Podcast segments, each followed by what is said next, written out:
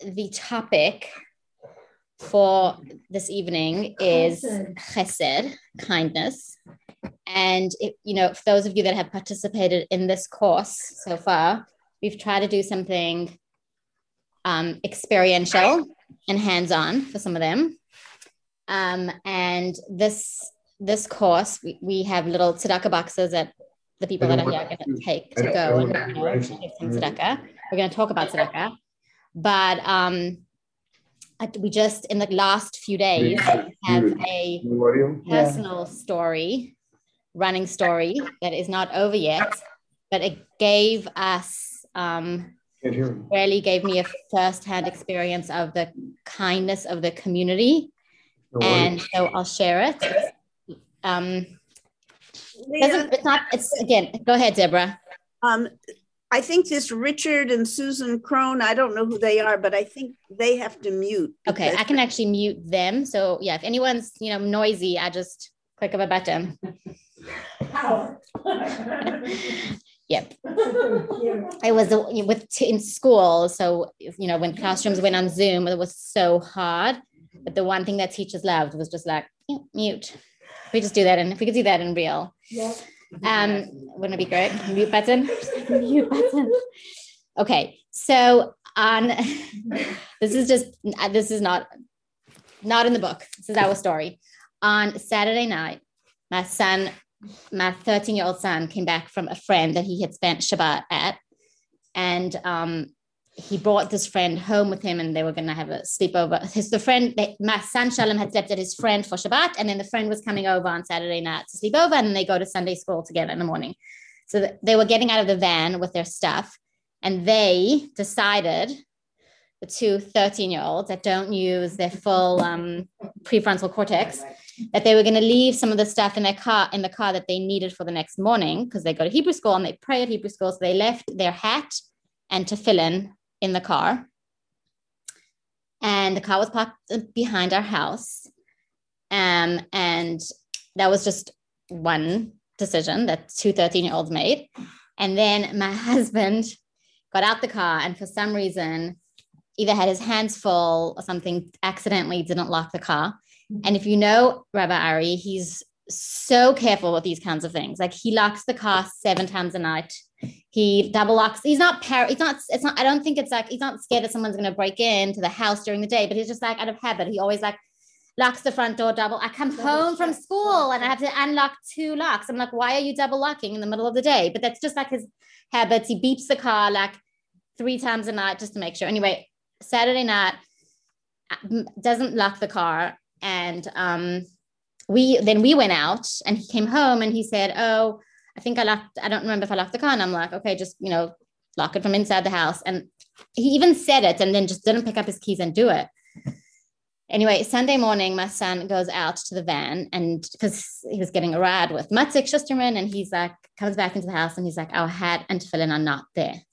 And I'm like, no way, exactly. Who's going to take them? No one took them. You're 13 year olds. You either left them at your friend or you left them at school or you thought that you moved it from their van to our van and you already left it in their van. Like so many different things that could have happened because it, well, it's not the first time that he said that he lost something and then we found it. So the, car so, was in your driveway? the car was in our driveway. Anyway, so he, I sent him off and he was like really kind of like anxious because he's like, no, I remember. And I'm like, okay, so, you know, I'm not panicking yet. I'm not worrying yet. They'll definitely turn up. So uh, he went to Hebrew school and I searched the house, searched the car. I called the friend that he was at for Shabbos and she searched the house, searched her car. Uh, then I drove to school in Sandy Springs because I was like, they're probably at school and searched the school. And at that point, I'm like, not in the house, not in their house. Anyway.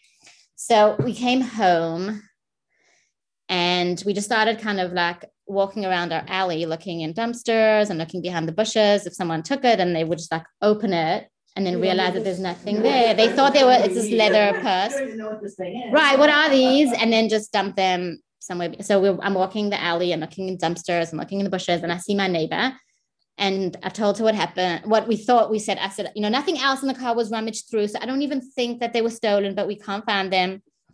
So she went to check her surveillance cameras because she has, and she five minutes later texts me a clip, a 25 second clip of someone walking down the driveway, pushing a bicycle, stopping at my car, opening the trunk, taking stuff. They have like a. No, it wasn't locked. But you can just pull it open. You just Well, press the button. And I don't mean to interrupt your story, but you're lucky it wasn't locked. Right, because then they would have broken I- I- I it. wouldn't have broken it. Correct. So if they see anything in their ca- in the car that so what we and we know this, we live in the Highlands for 16 years. So we, if they see something, they'll break the window. Mm-hmm. Don't leave anything in your car. It was just like a mm-hmm. confluence of of that. Anyway. So so it was in the- then I posted it. It was in the trunk. So anyway, then I was like, we know it's stolen. I was really, really, really devastated. We were really devastated. And so then we his tefillin. His tefillin was stolen.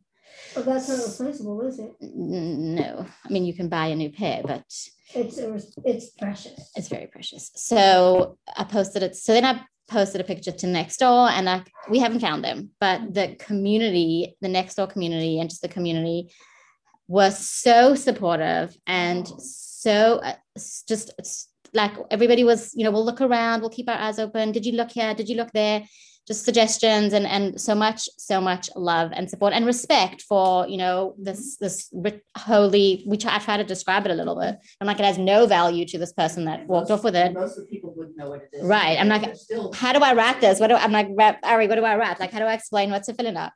Anyway, so they then on, our next door, um, somebody from CBS 46 reached out to me and she was, you know, so what happened? Maybe, you know, we're thinking of doing a story. Maybe it will help you find it.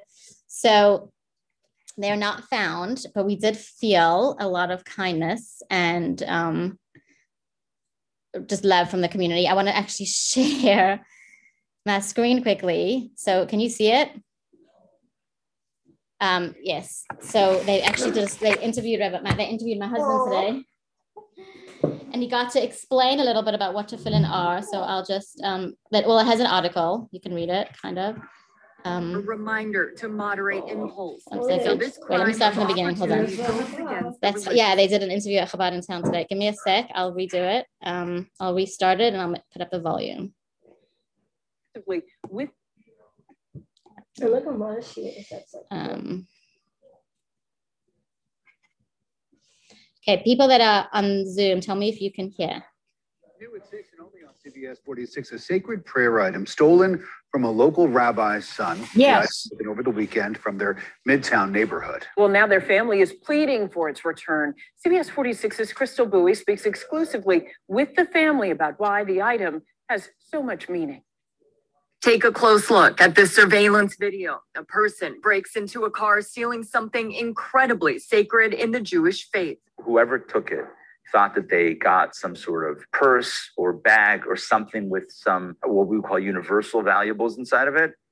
It's a Jewish ritual prayer item. The person in the video made away with what's called tefillin, belonging to Rabbi Ari Sollish's son. They're small black leather boxes with leather straps containing scrolls of parchment inscribed with the holiest prayers from Jewish scripture. It's a handcrafted, unique item that just can't be replicated with the push of a button. Tefillin is used for morning prayers, typically by Orthodox Jewish men over the age of 13. He's devastated about them being missing. He just his bar mitzvah was just a few months ago, so this is his you know his of tefillin. And when you typically when you get your tefillin, it's like for life. The leather boxes also hold a deeper meaning. They're a reminder to moderate impulse. And so this crime of opportunity goes against the religious value. Whenever something gets taken, I think there's a sense of violation of being violated. There's a, you know, your your property or your things are violated, let alone when it's something so holy and spiritual. The family fears the thief, not knowing what it was, could have tossed it in the trash. And so the rabbi at Intown Jewish Academy is praying it's returned. Hoping that someone finds them or knows something about it and can help us get it back and reunite him with these very special Jewish ritual items. The rabbi says they just want their sacred items back, no questions asked. If you know anything or if you have the items, you can return it to the synagogue here or turn it in to the Atlanta Police Department. Reporting in Atlanta, Crystal Bui, CBS 46 News. Wow. Wow. Impressive. How'd, Right? it- how'd that happen? I just thought it was so kind. It was nice. so nice, So so nice of the community. Um, to to be so supportive and just everyone going out of their way to to help us. So that's the story. I hope that What I think I hope there's an update with a happy ending. It's it's it's just been like the thought of them ending up in the in the in the trash or in the dumpster. It's just it's heartbreaking. Mm. They're gonna be found. They're gonna be found. Amen. No, okay. I'm not saying, I'm, that's not a promise. Right. That's a right. Adira says that they're Adira's prophesizing that they're gonna be found. I- I- I dreamt about it a day, I dreamt about it three days ago. Okay. Ready, guys? Now the class is about chesed and kindness. So on that note, um, let's jump in. So I will share my screen again and share the PDF of the class. Um, give me a sec. Should I go check to see if anyone's out there? I did not. Yes, please. That's a good idea.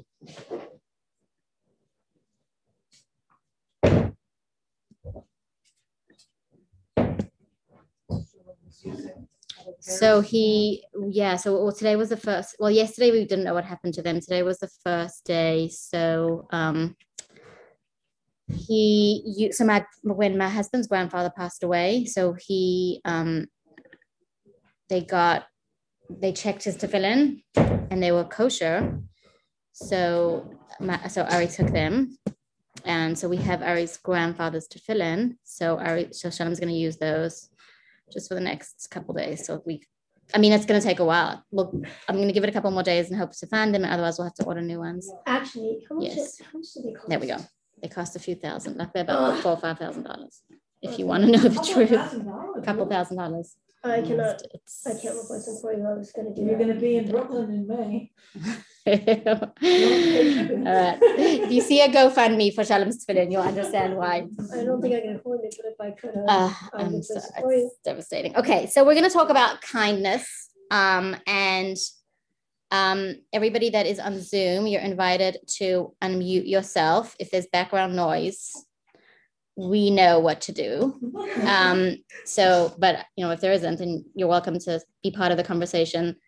If you're Zoom savvy, you can just mute and unmute yourself. Um, so we're talking about kindness and charity and kind of redefining them according to Jewish perspective. So when you think of kindness, um, you know, what's the the standard understanding or definition of kindness? And who wants to share what comes to mind when they think of kindness? What is what is what does kindness mean? Anyone on the screen? Anyone in person? Adira. So kindness is doing something for another, whether or not anyone knows about it. okay doing kind doing kindness for another whether it's anonymous or not lovely any other definitions or understandings of kindness because of course what we're going to do is redefine them Never mind. It's returning the tefillin. Returning the tefillin, yes, returning the tefillin would be a great kindness.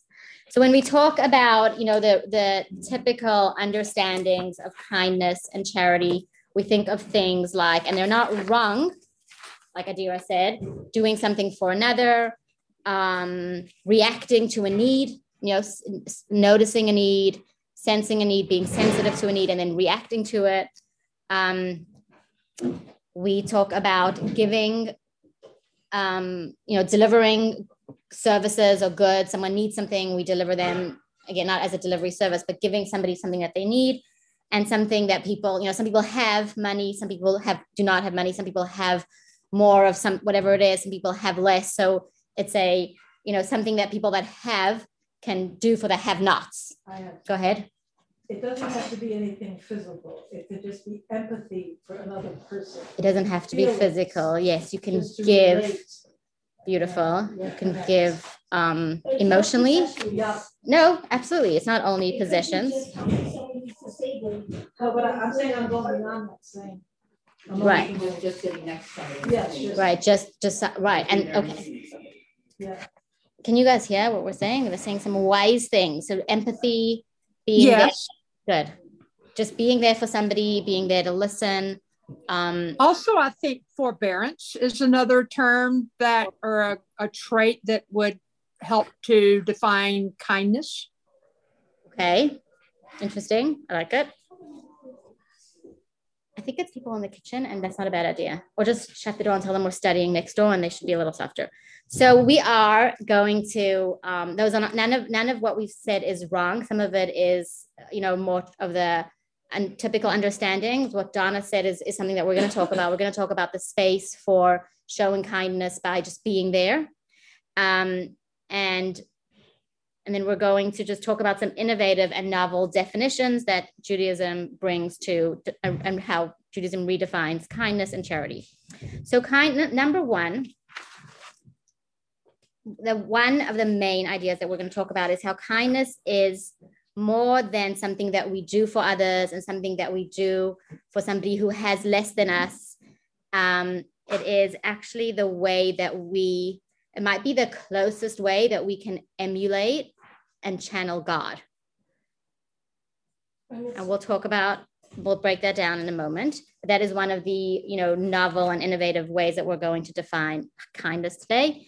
And also how kindness is not a give take relationship as much as it's a relationship where both parties play a crucial role and a role that creates a world of justice and righteousness. Okay, so this whole course that we're doing this year at the Rosh Chodesh Society is called Well Connected. And we're talking about different mitzvot that define a Jewish way of life. So just to um, review a little bit of what the what a mitzvah is. A mitzvah we've explained is simply a divine commandment. So if God told us to do it, it's a mitzvah. Um, it's typically a good deed, and sometimes translated as that, but that's you know just one part of what a mitzvah is. And the Kabbalistic meaning is that it, come it is the act that connects us to God it's like that rope that connects us to God. Every mitzvah is another strand that strengthens that rope. And it is a mitzvah is the um, act that connects us to God and that strengthens, keeps on strengthening our relationship to God. So today we're going to talk about the mitzvah. If there's one mitzvah that's the mitzvah, it's what we're going to talk about today, which is the act of kindness. And really, chesed, yes. And really, it's not one mitzvah, it is a series of mitzvahs and they collectively fall under the category of chesed, kindness. So another way to say it is gmilut chasadim. Chasadim is the same um, root word as chesed, but we're just making a plural, chasadim, um, kindnesses. Chassidim. Chassidim, yes, but different. It's exactly It is, right, chesed, yes, yes, okay, same root word. Um, and those are acts of kindness. So we're going to talk about in first three forms of chesed. And like someone said at the very beginning, you know, we're not only talking about sharing um, physical possess- um, money, possessions, food. It is very warm here. I'm going to turn it down a little bit. What? This is like comfy. I turned it down and I turned it back up. Um, let's go down. Cool. There's there's various forms of chesed. We're going to talk about financial chesed, physical chesed, and um, spiritual chesed. Okay. So if you look in the student book, page 144, at figure 6.1, um, we are going to read the, the list, uh, this table that just outlines some forms of chesed. So, Donna, can you see the screen? That Donna, this Donna, the Zoom, Donna, Zoom Donna. Oh, yes, I can see it. Okay, good. Can you? Yes, there's the Zoom Donna and IRL Donna. Um, Zoom Donna, will you begin please with reading the forms of financial chesed? Sure. Now I can see, but the um, very end of the of oh, I the see. uh, Okay, lines. move my screen. Okay, Move it over. Yeah. Yes, Nope. that better? Better. I think I've got it all. Okay. This is the classic form of charity, extended into oh, financial assistance. This is the classic form of charity extended individually or through a communal charity fund. Feeding the hungry. The law is that when a person asks for financial assistance, it is prudent to investigate whether the need is genuine. But when a person says that they are hungry and asks for food, one must give immediately without further investigation. Giving a loan. A Talmudic maxim is that granting a loan is greater than charity, as charity is only for the poor, whereas a loan is for both the poor and the rich. See Jerusalem Talmud, Peah 1 1. Torah law mandates that loans to a fellow Jew must be interest free. Redeeming captives. One of the highest forms of charity is to redeem someone from slavery or captivity. As a rule, funds raised for a specific purpose must be used for that purpose only. An exception to this rule is that all charitable funds can be used for redeeming captives. Okay, thank you. So that is um, the you know most um, classic form of charity is financial assistance. And then this table, this chart that Donna just read, it goes up in levels of sophistication or, or importance. So, you know, giving somebody money, tzedakah, putting tzedakah in a tzedakah box is is level one. Very obviously, you know, very important, um, a, a very basic value. Um, feeding the hungry, somebody needs food. You're not even supposed to question if or investigate if they're really hungry um, someone's asking for food, you are um, you are meant to give immediately. And then giving a loan, of course, is the next level of, of helping the poor and setting them up for future success. And the loan must be interest free. And, and then redeeming captives is, um, is another way that we're, we're meant to give charity. And the charity that is money that is given specifically to redeem somebody that's um, in slavery or captivity cannot be used for anything else. However, all charity could be used for redeeming captives. So those are four forms of financial chesed, financial kindness. Now we move on to physical chesed, um, which when we read it, we'll understand the difference between financial and physical. And um, Donna IRL. Okay. You're up. How far are you? Page 145. One forty-five? So starting with physical chesed, Physical chesed, yes. hospitality to guests. This mitzvah includes providing guests with food, drink, and lodging, making them feel welcome and at home, and accompanying them for a short distance when they leave. That's what's going to happen in the Shabbaton. Would you like me to continue? Yes, please. Visiting the sick.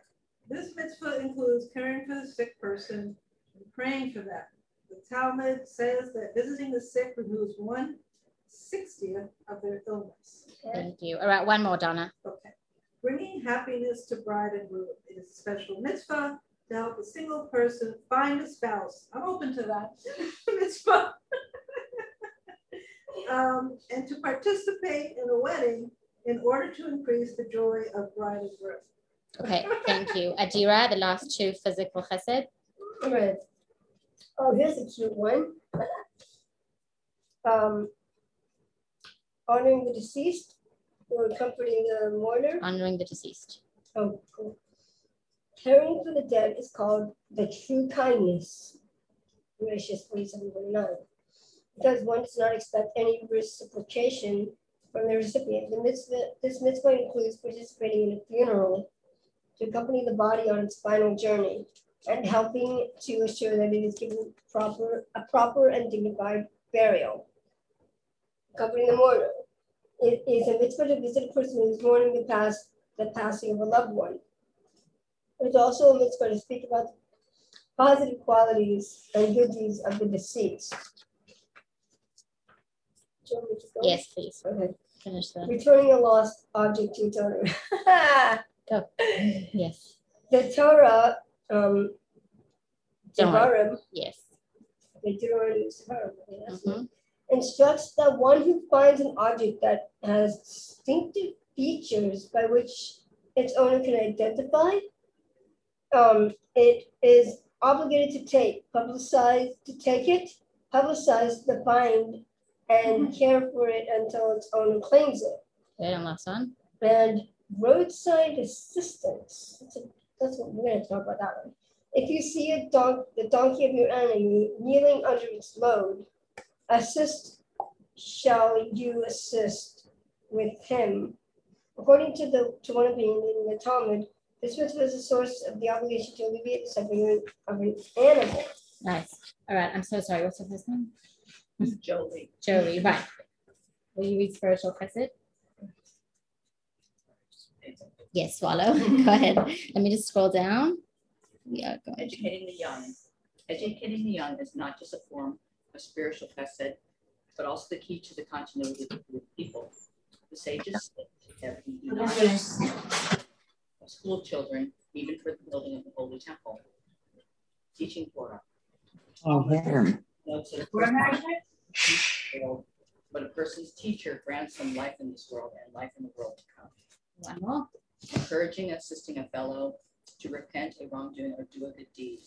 The commandment, love your fellow as yourself, implies that a person should not be satisfied with their own spiritual gains, but endeavor to achieve no less for their fellow. Thank you. Okay, so there's there's the financial chesed, the physical chesed, and the spiritual chesed, and what we're going to talk about in the rest of the classes and delve into one example of each. So the first, the first, um, the next thing that we'll talk about is what I mentioned earlier, which is how judi- how um, you know, one second, how we define chesed. You know, less about somebody that's being generous or donating or giving something that they have to somebody that has less and rather seeing it as um, an opportunity to channel and emulate God. So, um, how? So, what we're going to talk about right now, and we're going to look into the Talmud, is um, and and read about how doing Chesed. Um, you know, how does it work? That it sounds lovely. You're emulating God and you're channeling God, but how? How does it work? Why? Why are we? Why is this such an opportunity to really be godlike? um, more than probably anything else. And so we are going to look into text one, which is from the Talmud, um, Talmud Sota. And I will read text one. I will scroll down so you can see it on the screen. Here it is. Okay. It is written, and your after your God you shall walk. But is it possible to walk after the divine presence? It is not, is it not already stated that your God is a consuming fire? So the Talmud's quoting um, from Devarim, from Deuteronomy, that it says you shall walk after God. I, I don't know why they wrote behind. I don't think it's a literal behind. I think it means like you should follow God. And then the Talmud says in a you know true Talmudic question, how can you walk? How can you follow God if God is um, in the sky or he's a, a, a you know a, a fire not because the mm-hmm. fire is going to consume you because you can go behind it and keep yourself from getting burnt but god's not something that you can follow. So what are we being told when it's you know what what are we what's the torah saying when it says you should follow behind the divine presence? Good. His example. So then the talmud continues as god by the, oh sorry your god is consuming fire. But the meaning of this is follow god's behavior. So follow his example. As god clothes clothes the naked, as, as it is written, God made for Abram and for his wife coats of skin, and he clothed them, so should you clothe the naked. God visits the sick, as it is written, God appeared to Abraham in the plains of Mamre, so too you should visit, so you too should visit the sick. God comforts the mourners, as, as it is written, it was after the death of Abraham that God blessed Yitzchak his son. You too should comfort mourners. God buries the dead, as, as it is written, he buried Moses in the valley. So too, you should bury the dead. So you all know the famous joke that, and actually it fits well here, right? A flood was raging. I'm sure you've heard this from Ari. There's no way you haven't. A flood is raging, right? Donna's nodding. Um, the water is rising to the top of the Joel's front porch and um, his neighbor floats by in a little rowboat and he calls joel joel come get in get in. And you hop in we'll float off to safety. The water's rising. And joel's like no no i'm okay. All my life i've trusted in god and not put my faith in the hands of a mere mortal. I'm waiting for god to save me. And so neighbor keeps rowing by. And two hours later the first floor of his house is flooded, goes up to the second floor, and you know a motorboat chugs by, yells, "Come, come, hop in!" And same same response.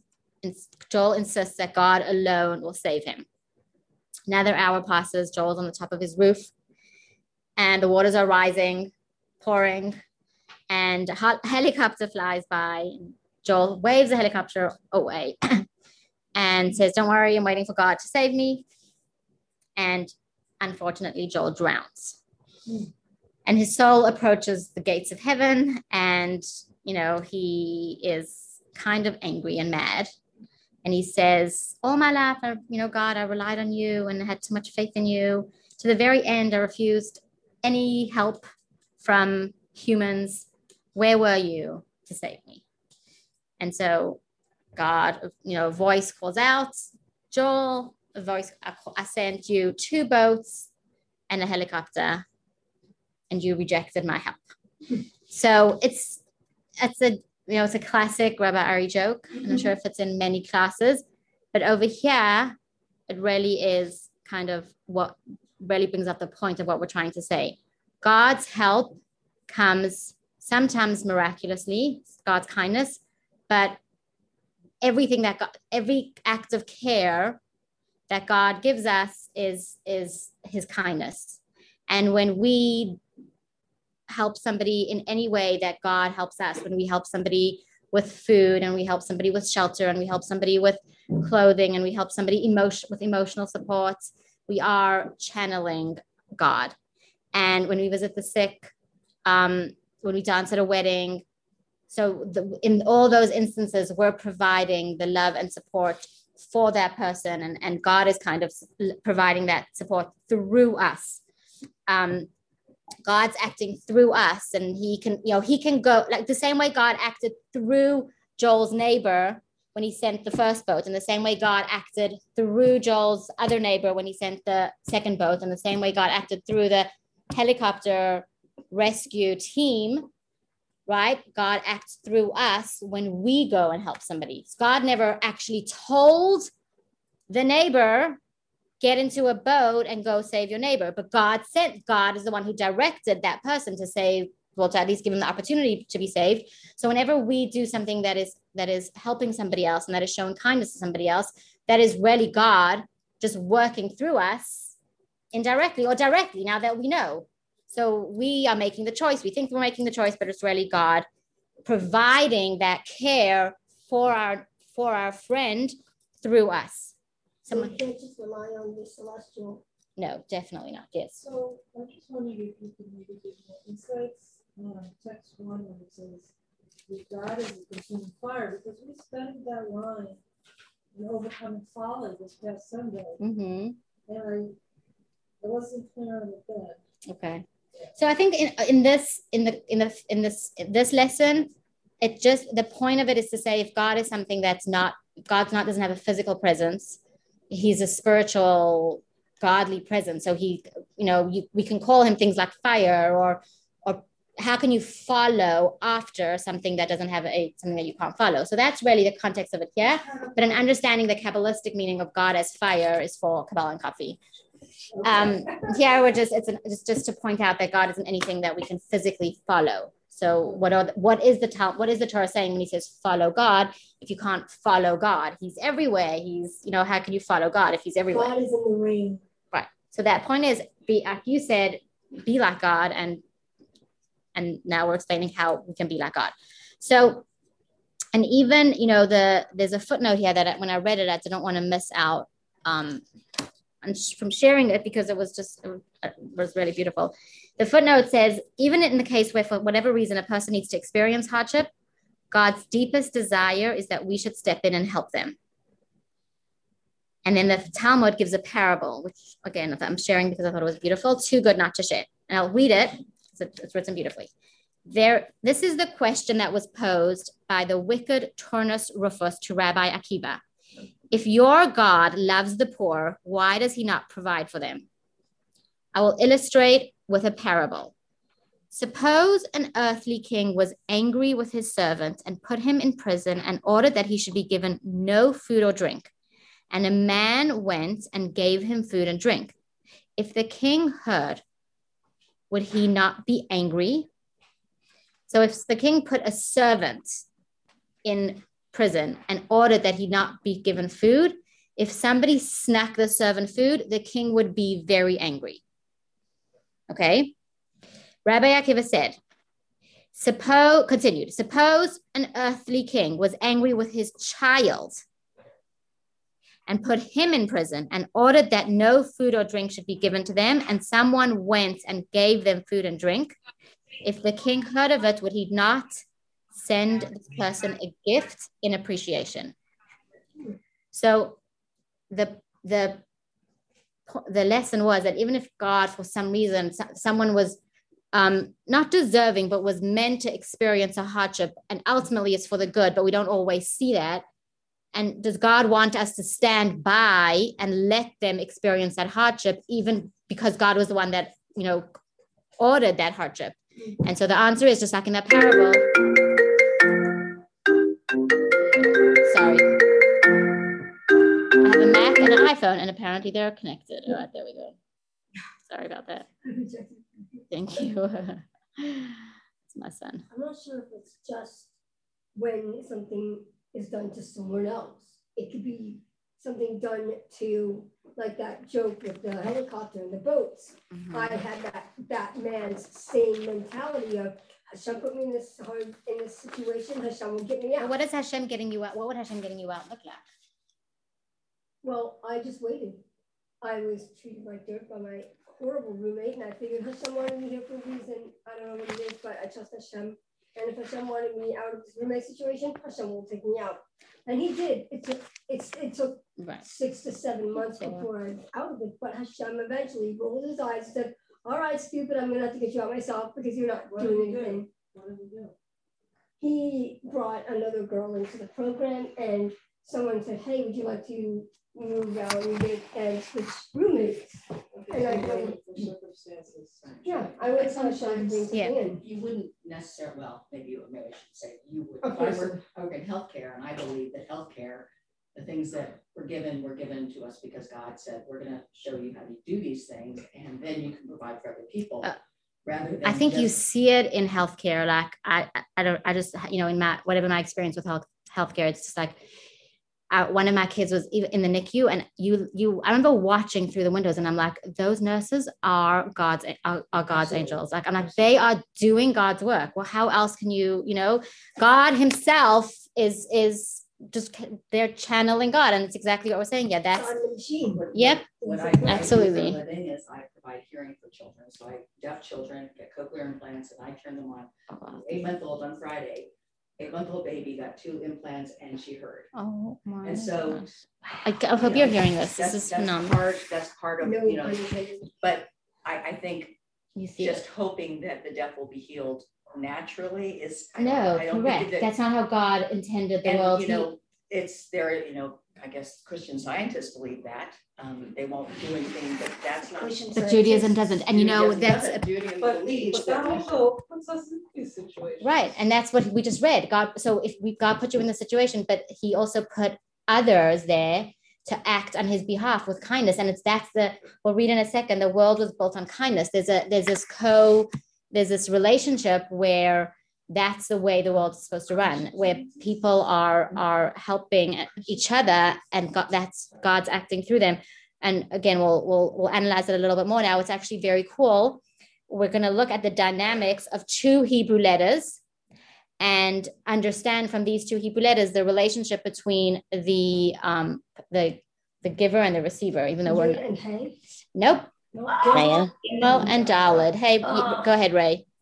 Um, so what I wanted to say, I couldn't tell if anyone said it because it's hard to hear. Okay. Um, but um, there's a mitzvah for which um, the person can't thank you, and that is if you serve on the Chevra Kadisha and you prepare the person for burial, and that's uh, uh, it's a beautiful mitzvah, I think. So, being on the Chevra Kadisha, being on the group of people that prepare a body for burial, is is called chesed, and it's actually called chesed shel emet.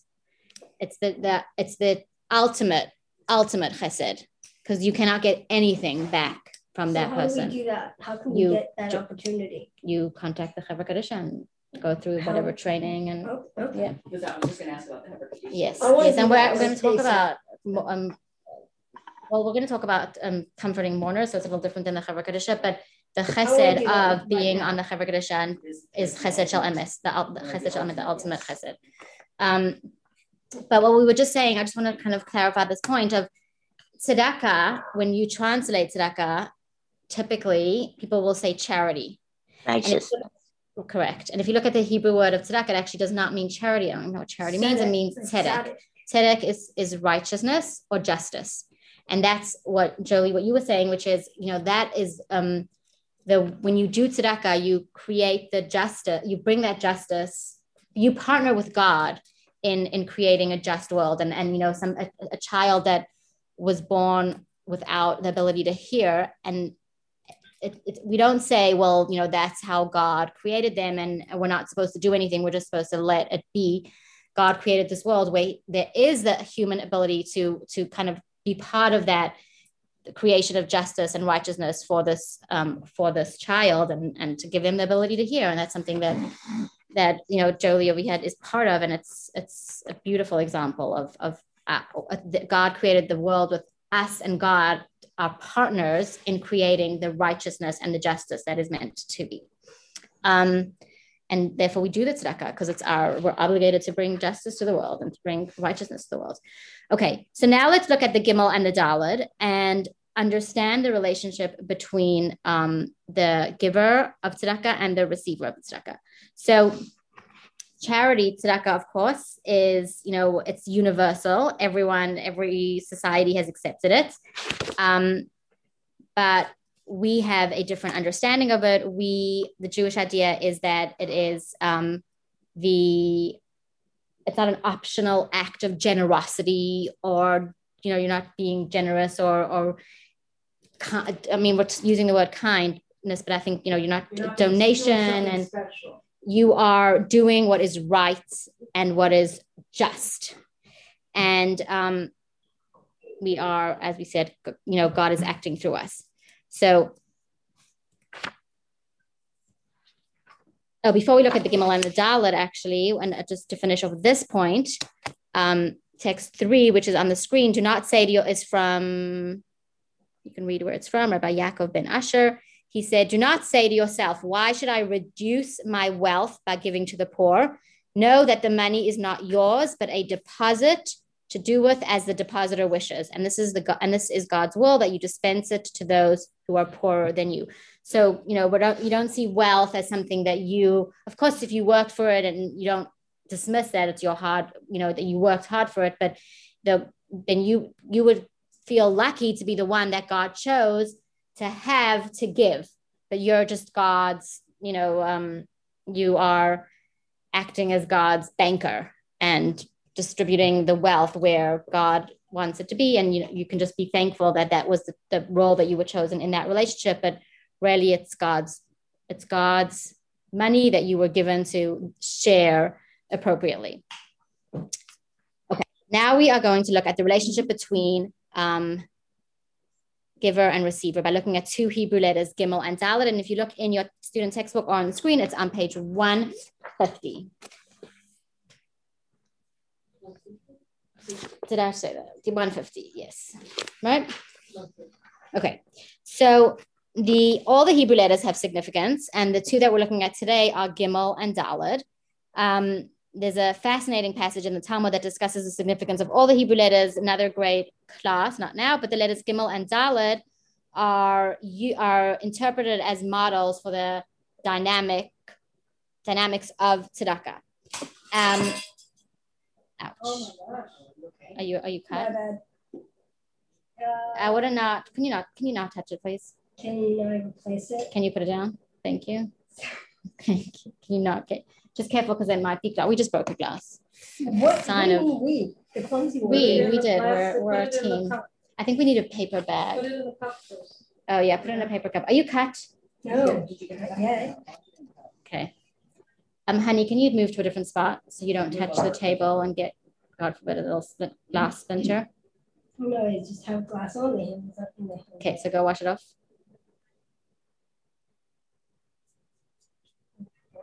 Move over to a different spot. Yes, mother. Thank you, dear. Bring that up so no one We'll clean it up at the end. Well, no one's going to touch it right now. We'll, clean, we'll put it in a paper bag at the end. Um, okay, So Gimel and Dalid are the two letters. And if you look at the Gimel and the Dalid, and just a reminder that Hebrew works from right to left, um, the word Gimel means to give, right? We, we said at the beginning, Gomel, Gemilot Chasadim. It means give or grant. And the word Dalid. Like benching Gomel? Yes. And same root. And the word Dalid means um, someone needy or impoverished. And we're going to look in the text in a second. So the Gimel Dalad represent that relationship between giver and receiver, between the giver of chesed and its beneficiary.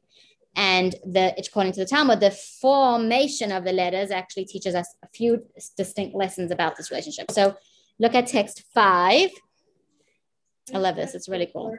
Yes. So Gimel is how you describe a letter, but it also is a word of its own. Gimel, well, Gimel Gomel. Yes, Gimel is the name of the letter. And if you look at the text that we're about to look at in text five on page 151, the first few words of it in Hebrew, Gimel Dalad. So it says the two the names of the two letters, Gimel Dalad, Gimel Dalim. That's what it's kind of an the Gimel stands for Gimel, and it's the same root, the same Hebrew letters, Gimel, Gimel. Dalim is very similar word to the letter Dalad, and it means so Gimel means giving, Dalim means needy, give to the needy. So the letters Gimel and Dalad represent the phrase Gimel Dalim, give to the needy. Okay. Um, Sarah, can you unmute and read? Getting tired of listening to myself. Yes. Yeah. So you just finished give to the needy. So should I go to we'll why start, isn't it? We'll start that one again and we'll just flow. Okay. Thank the you. letters Gimel and Dalid represent the phrase Gimel Dalim, give to the needy. Why is an appendage of the Gimel extended toward the Dalit? Because it is the way of the giver to pursue the needy. Why is an appendage of the dalit extended toward the gimel? Because the recipient should make themselves available to the giver. And why is the face of the dalit turned away from the gimel? Because the giver should give in secret, lest the recipient be ashamed. Okay, thank you. So if you look back at the at the Gimel Dalit, I think there's another picture over here in six three it says to you know why does the gimel have this leg? Hi, Audrey. How are you? Leg. You just mute somebody. There we go. um, why does the gimel have a leg extending towards the dalit? And the reason for that is because the giver is supposed to be proactive in this relationship. And, we'll, and um, why does the Dalit, let me show, see if it has another picture. Why does the Dalit extend a little bit backwards? And that is because the, the, the receiver is supposed to make themselves to a certain extent available to the giver. And even though, but even though, if you look at it, even though it extends kind of backwards a little bit in that, cir- in that little circled spot, the the dalit, the opening of the dalit is facing the other direction. So there is some sort of um, you know you're not making the receiver kind of look you in the eye and and and take from you. You you're offering them that that anonymity that that privacy and that um that's that relationship is respect it's a very respectful giving. And sometimes we're at a given time it can either be a or a yes right. You're not always the gimel or always the dalit exactly of course. Because sometimes it's financial and you might not be able to give and sometimes it's emotional and you might be you know and that's and spiritual giving and and all these different things. Um, we're going to talk soon about comforting comforting somebody who's mourning. That's you know, you you can be the giver because you're visiting somebody who's who's in mourning, and you can unfortunately be the receiver because you somebody passed, and now you're, um, God forbid, sitting shiva. So the first lesson from the Gimel is that its leg extends, extends forward and it is showing that the giver should pursue the, you know, should pursue opportunities to give tzedakah. So um, typically when you're, you know, there's, there's, there's uh, the typical, like you're just doing your, you know, you're going through your daily drive and you wait for somebody to come up to your window or you're going through your daily, doing your work and you're, if you receive a request for tzedakah, you re- receive a request for a donation, then you might look into it and consider giving. But typically, how often do you pursue those opportunities to give? So the first lesson from here is that the mitzvah, there's a mitzvah to give, and you're supposed to go at, go and actively, proactively, proactively look for opportunities to give. And the the, the actually there's a, the word that the Torah uses um, in general about mitzvahs is in Hebrew osek to occupy yourself. You, you're supposed to occupy yourself with Torah, learning Torah. You're supposed to occupy yourself with doing mitzvah, like chesed, like tzedakah. And the word osek also means um, engage in business. And so the interpretation is that just like if imagine somebody has a, a product that they sell and they they sit back and they think like, well, I have a great product um, with a good price tag. Doesn't sell itself. I'm just gonna, you know, right. Donna says it doesn't sell itself. So why should this person thinks of great product, great price? Why should I go out chasing people? Right? If someone wants wants it, they I'm gonna be they can come to me and I'll be happy to do business. So obviously that's not how a business person would think because they won't make any serious business. You know, as a serious business person who wants to sell their product, that you'll only succeed if you proactively look for opportunities for sales. So the same attitude is supposed to be osek Torah uva mitzvot. You're supposed to occupy yourself in the same way with Torah and mitzvahs that you're not just, I'm at my desk. If someone asks me for tzedakah today, I'll donate. Rather, proactively go out and look for ways to pursue chesed. So that's the gimel with the le- that's the lesson from the gimel kind of with its leg. It's in that like you know that emoji of someone like running. It kind of looks like a gimel. It's like the leg is forward because it's running forward. Um, okay, so Wait. that is the gimel. That's one lesson from the shapes of the letters. Ray, I need to unmute you so you can ask a question.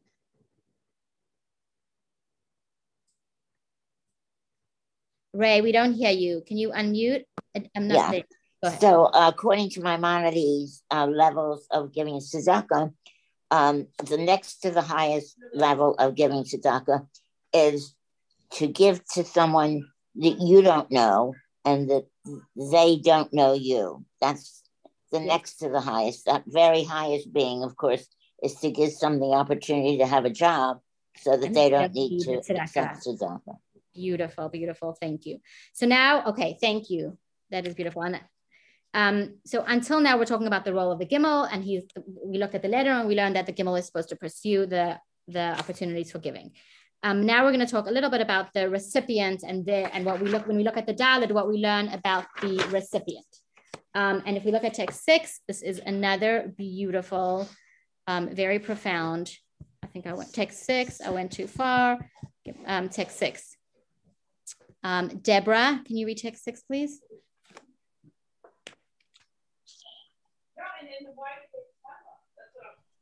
More than the benefactor does for the pauper, the pauper does for the benefactor. Thank you.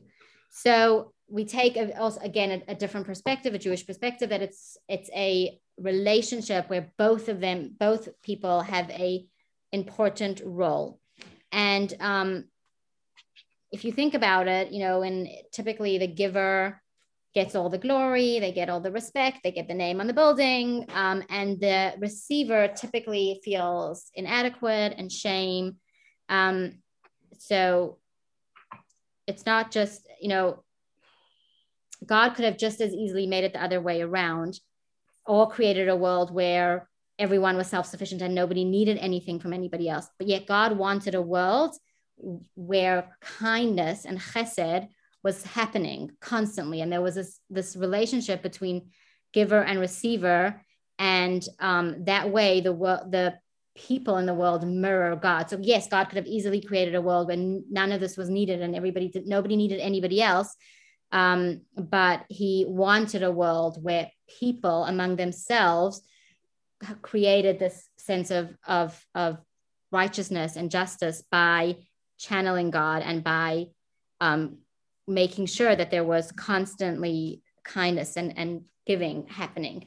And the um, so that if you look at the Dalid, you see how the little thing on its kind of on its shoulder um, protrudes backwards, showing that the recipient should be open to receiving, um, because we all know that some you know um, some people more than others have a hard time with needing somebody else's help. for whatever kind of help it is. And you know we, we don't want to feel like we need somebody else. We don't want to feel inferior. We don't want to feel like anything like that. But both the giver and the receiver are offering something to the other. Um, they both have in a sense equal role. Um,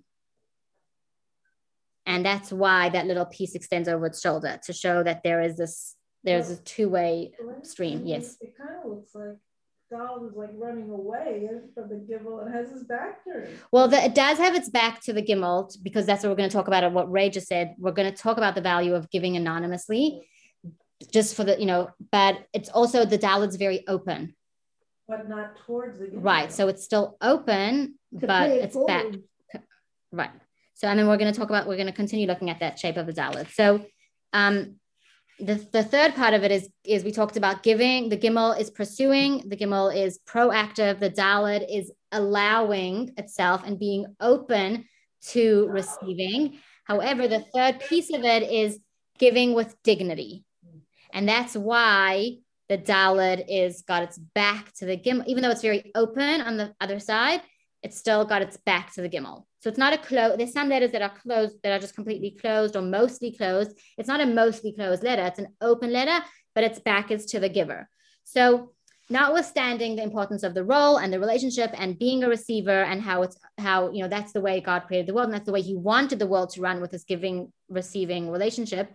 However, as Ray said, Maimonides still gives us eight levels of giving tzedakah, and it starts from a person giving not enough, so inadequately and unwillingly. So that would be the lowest level. Like they still gave, someone still gave tzedakah to somebody else, but it wasn't enough, and they were they were giving unwillingly and unhappily. So that would be the lowest level. And as it works its way up, they present each level up present um, represents a greater level of sensitivity and dignity.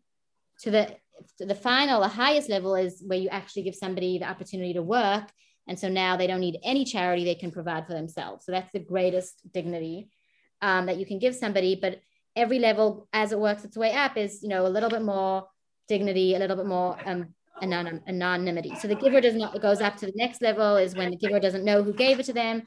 Um, and it preserves their dignity. And this is demonstrated in the shape of the dalet. So they're still getting, but the Gimel made sure to give it in a way that the dalet's dignity was maintained, whether it was, you know, and dropped something off out if they needed clothing or food, you know, kind of dropped it off on the porch or sent anonymous money, whatever, whatever it is, and whatever the case is, the gimel, the giver, was very sensitive to the dalet so that the dalet wouldn't feel any shame or any inadequacy. And that is um, that's you know the second to highest level of giving and the highest is as we said giving a job Well, um, I mean, about donating blood, that's kind of being, that's kind of like the poster child of anonymity. You don't know who's right you don't know whose blood and you don't know who's correct giving it, but it's an essential need. You're giving to someone else who needs it. Beautiful. Okay. So that is a little understanding about the relationship between the, the giver and the receiver, looking at the letters Gimel and Dalet. Gimel is the giver, Dalet is the Dal, the needy, the poor. And um, we're going to move on to an example of emotional giving, um, comforting the comforting the mourner. So, as with charity, the um, the act of visiting somebody who has suffered a loss and offering them consolation is not just limited to the Jewish community. It is something that everybody does. However, the um, Judaism brings a very unique approach and a unique value and kind of set of etiquette to this form of chesed. And it starts off with Shulchan Aruch, which is the code of Jewish law, and text seven. So the code of Jewish law actually gives us kind of etiquette for comforting somebody who is mourning. Joy, will you read us text seven, please? The comforters should not open the conversation until the mourner opens first. Okay, so first rule of etiquette is when you go for visiting somebody who is in mourning, is you go to you go to a shiva house or whatever it is, you go to somebody who's just suffered a loss, and you are supposed to wait in silence and comfort in silence until they begin the conversation. And the reason for this law is because some people feel like when they go to, you know, comfort somebody in mourning, their role is to entertain and to bring some humor and joy and, and, and lightness to the to the atmosphere and dispel the gloominess and the sadness and um and, and that might help the mourner forget their pain and the Jewish approach is that that's not your job. You're not coming to entertain. You're not coming to make to help them forget for a couple of minutes. You're coming to help them grieve. And everybody grieves differently. And you don't know how that person grieves until you wait quietly and let them start the conversation. And based on what they say, is where you'll go with the comfort and sometimes you it might just be sitting there in silence and just sitting beside them. That's what you were saying before. Like you sometimes some you know people don't want to talk and they don't want to be spoken to. They just want to sit in, in in their in their grief. And if you're sitting there beside them that's how you're comforting them. So the first rule is you know everyone's everyone is processing their tragedy differently. Some might want to talk about about their loss. Some might not um, so you don't know how to proceed until unless they begin the conversation. And so your the, the rule is that you wait quietly until the mourner speaks first. Okay. Um, when we do speak, what do we say? So, you know, how can you, what is there to say to comfort somebody? And so there are actually traditional words. And, and even if you know you don't have to wait for them to say this. When you when you when you walk into somebody's home that's that when, after a funeral or if you go into a shiva house you say these words and then after that you would just kind of not say much more unless they continue the conversation. But there's traditional traditional verse that you do say and it kind of it kind of it's it gives you something to say because you're otherwise you don't know what to say. So we just we just talked about not taking on any like, well, I'm going to make jokes, I'm going to tell a story, I'm going to taking on any sort of like, I'm going to bring something to the atmosphere, but then and sometimes you do just sit quietly, but even when you sit quietly, there is a traditional verse, one verse, it's a one sentence verse that you're supposed to say when you approach somebody that is grieving. And the verse is Hamakom Yenachem Etchem B'toch Sha'ar Avele Sion v'Yerushalayim. May God console you among the other mourners of Zion and Jerusalem. Yes, it's just for passing. Baruch Well, Baruch Dayan Ha'emet is something that you say good. So um, Atira just asked what she thought it was Baruch Dayan Ha'emet. So Baruch Dayan Ha'emet is something that you say when you hear bad news. So when you hear of someone passing, the first thing that you do is bless God, who is the, the eternal judge or the judge of truth. So, you know, you've heard something tragic and it's kind of like, it trains you instead of saying like, oh my gosh, how could God do that? You just, Baruch Dayan like God knows what he, he's the eternal judge of truth and we don't understand his ways and why somebody passed, especially if it was untimely. But we, we the words that come out of our mouth are Baruch Dayan Ha'emet. And they are somewhat comforting, but when you actually, this is when you talk to somebody that is themselves in mourning. So they're sitting Shiva.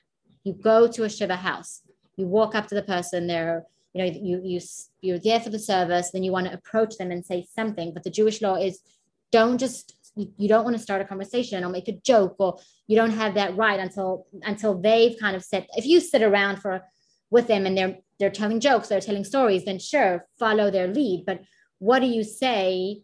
And so you're not supposed to say anything, but the, the Torah then gives us this text for comforting mourners, and it's one sentence, Hamakom, and it's we're going to look at the messaging. What is the subtle messaging of this of this verse that is so comforting? Jerusalem. Yeah, but so, so the Rebbe wrote a letter. The Rebbe, one second. The Rebbe wrote a letter to Ariel Sharon, Arik Sharon, after the death of his son, um, and he explained in this letter this verse and what is so why we say it and what's so comforting about it. And I'm just going to kind of go quickly through it. There's two points that he shares um, in this in this letter. And if you want to read text 9a and 9b, Um, it's from the letter, it's the text of the letter that the Rebbe wrote to Ariel Sharon after the death of his son, but I'll just give you a summary. The summary is that the traditional words of consolation, which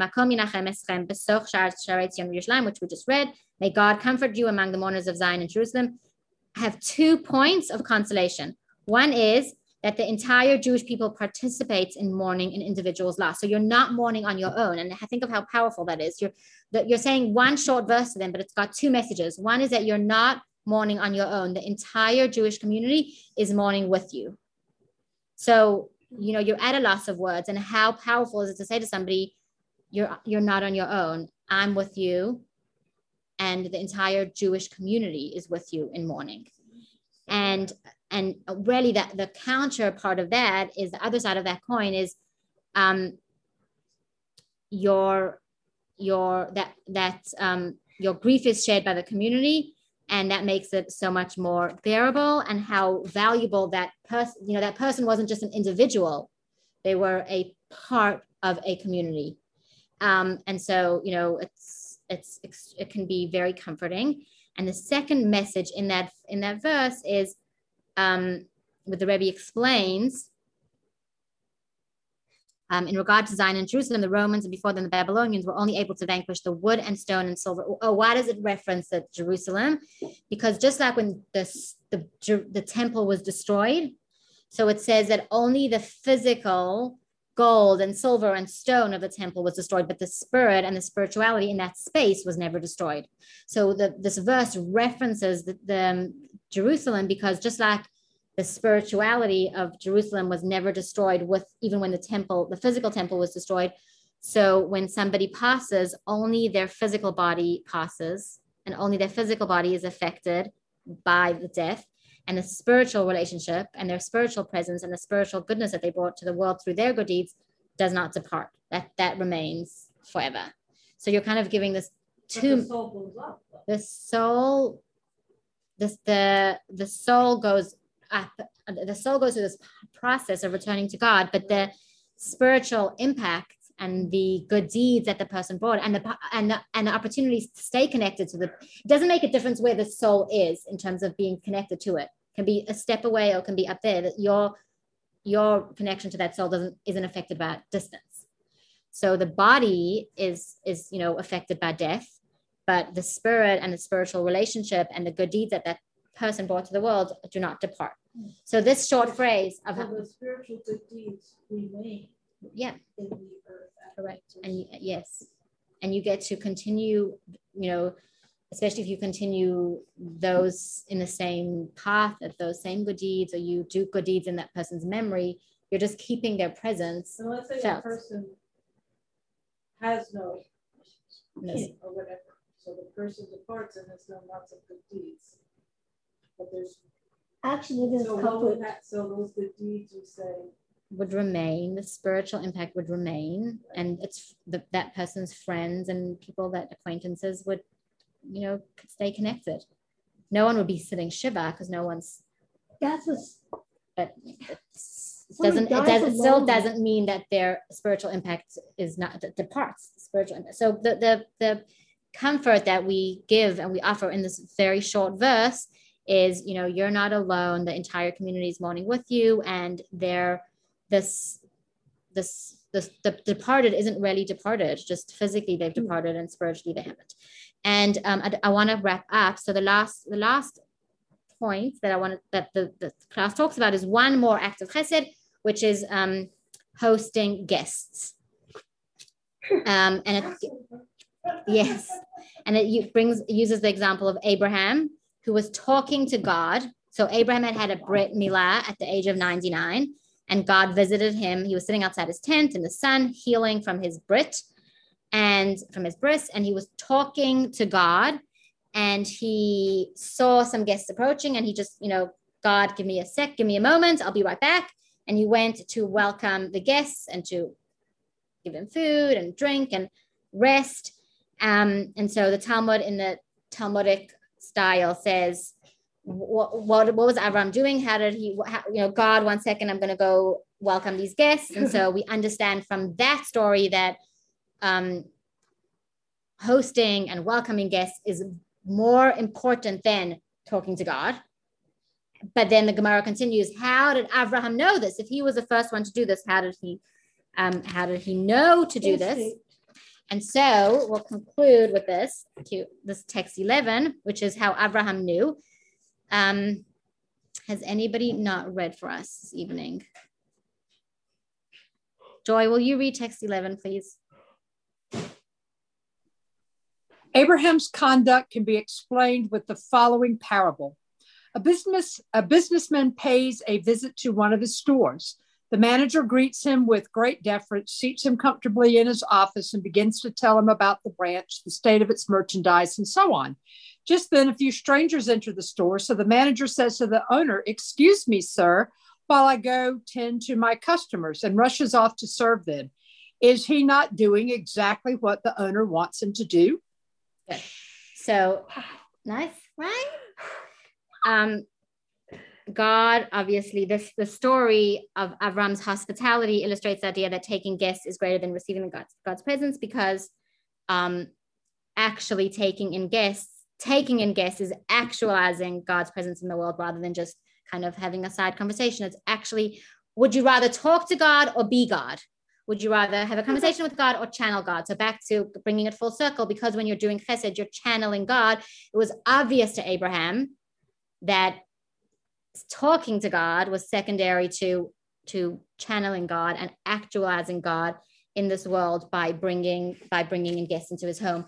And um, the actual the the you know the the Torah gives us the Jewish law gives us specifics of what hosting guests should look like. And the one interesting um, rule or law about hosting guests is that besides for feeding and making them comfortable and everything that you do inside your home to take care of a guest, you're supposed to escort them to the door and even beyond. And the reason is because just that escorting them beyond your beyond your everything that you do inside your house, you might be doing inside your property or home, you might be doing to be a good hostess, to be the perfect. You want to have the beautiful, perfect um, hosting, and you have the little like mint on the pillow and the towel and the water bottle, and you have the beautiful meal and you make your guests so comfortable.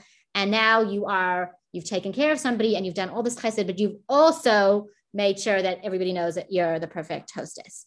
so to just to make sure that you're doing it completely for the sake of the guests and not for looking good you escort them beyond your door and that just that act of going beyond your house your home and your property shows how everything you did was not for anything selfish and for yourself, but really to help and care for. So that's why you walk into the bottom of the driveway. That is why you walk into the bottom of the driveway, and the further you walk in, the better. Obviously, you don't have to walk in beyond your home, but the concept is just that by doing by walking into the door and beyond. You are um, you're showing that all of that kindness that you offer them and you extend to them, even in your own home, was not selfish at all, but it was to show kindness and care to another. And with that, we will conclude. Can I, bring us back to the beginning? So yes. how are we to view, I mean, not just your particular situation about, you know, the, but things, situations like that. So how are we with chesed supposed to think of or view, you know, the person mm. that did it or something? Right. So that's a good question. We're start we're, we're bringing it all the way back to the beginning where we my family experienced, you know, the kindness of the community, but also theft. And so and I'm kind of I'm putting this out there because I'd love to hear thoughts on what you know what we can do to kind of give ourselves that perspective and and not have negative i mean i kind of do have some negative thoughts but not to kind of not to focus on the on the kind of act, the negative um, act that was done to us. There is a kindness you could do that you may not think of. Yeah it's the emotional kindness of compassion. Here is someone who's so desperate that they're willing to take something that they don't even know what it is or the value of it. They're just taking it because they have a sensation. Right. So it's kind of off extending understanding so to that. Compassion, compassion. is in itself is a kind of chesed possibly. Right. Yes, true. Any thoughts on how we can we can have chesed even towards somebody who does harm? Does harm. Potentially think the compassion was a good one, kind of just just reminding ourselves that they're obviously struggling and suffering through something on their own, which is what cause atira. I'm putting cleaning up. No, you can't clean up glass like that. Um, all right. If you um, if you'd like, you can read through the key points just as a summary. They're here on the screen. I'm not going to read them. If you have the book, um, if you have the student book, there's always really good um, articles at the end, additional reading. So I encourage reading those. Um, I'm going to play a video of um, the Rebbe, and it's a it's a compilation of of just different stories where the Rebbe just showed incredible kindness to people in you know the first story is, is, is people in Dakar, Africa. The Rebbe found them, you know, found somebody to, to, send somebody to find, seek out four Jewish families in Dakar, Africa, and sent them matzah for Pesach.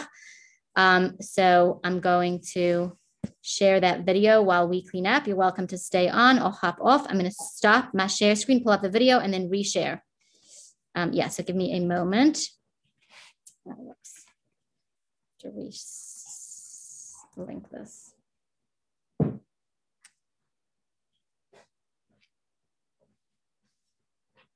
I'm just pulling it up, sorry.